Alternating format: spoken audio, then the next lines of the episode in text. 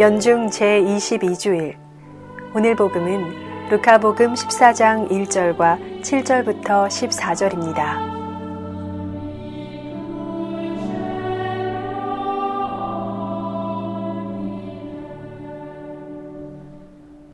루카가 전한 거룩한 복음입니다.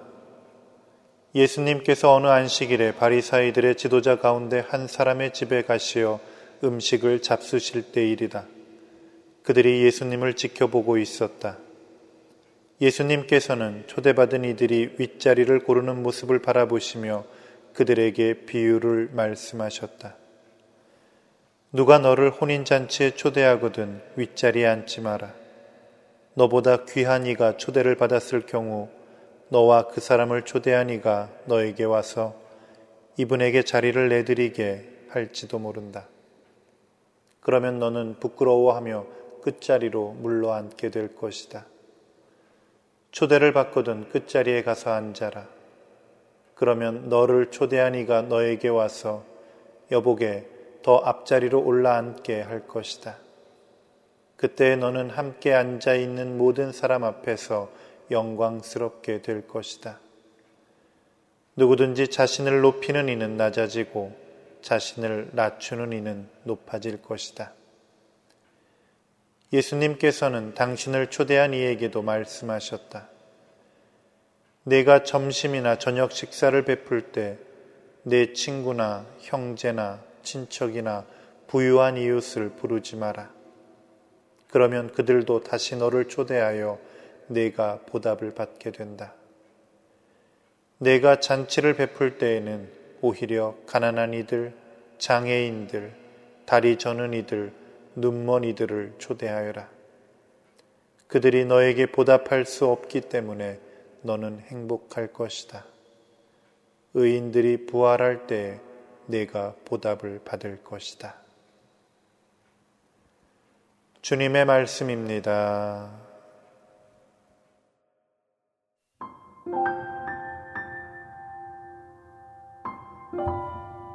서울대교구 사목국장 손희송 베네딕토 신부의 생명의 말씀입니다. 조선시대 순교자 황일광 시모는 백정 출신이었습니다. 그는 천주교 신자가 된 이후에 자주 이런 말을 했다고 합니다. 나의 신분에도 불구하고 사람들이 너무나 점잖게 대해주니 천당은 이 세상에 하나가 있고 후세에 하나가 있음이 분명하다. 그는 신분의 벽이 높았던 당시 사회에서 천민인 자신을 형제처럼 여겨주는 신자 공동체를 지상의 천국으로 생각했던 것입니다. 천국은 살아계신 하느님의 도성이며 천상 예루살렘으로서 거기에는 새 계약의 중개자 예수님께서 계십니다.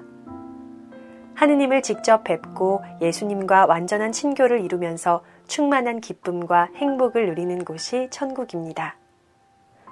이런 천국은 죽음 다음에 가는 곳이지만 이미 이 세상에서 교회와 함께 시작됩니다. 예수님은 성령을 통해 보이지 않게 교회 안에 계시면서 우리를 당신과의 친교회로 부르시기 때문입니다. 그분은 성경을 통해 우리에게 말씀하시고 미사와 다른 성사들을 통해 필요한 은총을 선사해 주시며 신자들이 기도하고 찬양하는 모임에 함께 계십니다. 교회가 예수님과의 친교 안에서 서로 형제자매가 되는 공동체를 이루게 되면 이미 이 세상에서 천국의 씨앗이요 표징이 되는 것입니다. 그런데 오늘의 한국 천주교회를 황일광 순교자처럼 지상의 천국으로 느끼는 이들이 과연 얼마나 될까요? 예수님처럼 보잘 것 없는 이들을 감싸 안고 보듬어야 하는데 그러지 못하고 세속의 논리에 편승하여 크고 화려하고 힘센 것을 추구하는 것은 아닌지요. 주님이신 예수님은 기꺼이 낮아지셨는데 잔치석상에서 서로 윗자리를 차지하려던 이들처럼 자리다툼을 하고 위상 높이기에 연연하진 않는지요. 인류의 원조 아담과 하와는 하느님처럼 되려는 욕심에서 순명하지 않아 낙원에서 쫓겨나게 됐습니다. 주님이 아니라 자기 자신을 앞세우는 교만은 천국 문을 닫아거는 빗장입니다.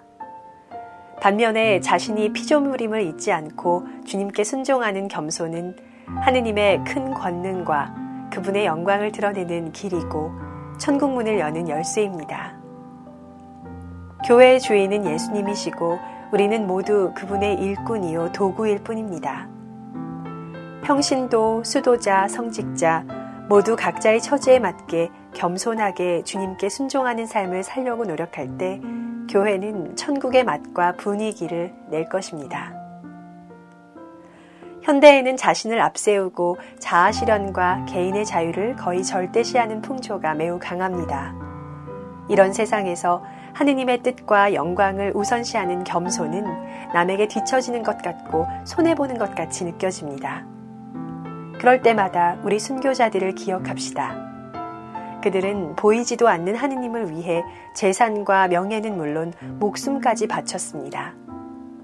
그들이 걸었던 길은 세속의 기준으로는 정말 바보 같은 길이었지만 실상은 천국으로 향하는 길이었습니다. 그들이 우리에게 말합니다.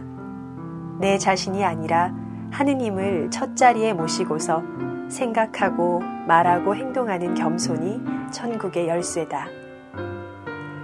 그 열쇠를 받아 천국문을 여는 것은 우리의 몫입니다.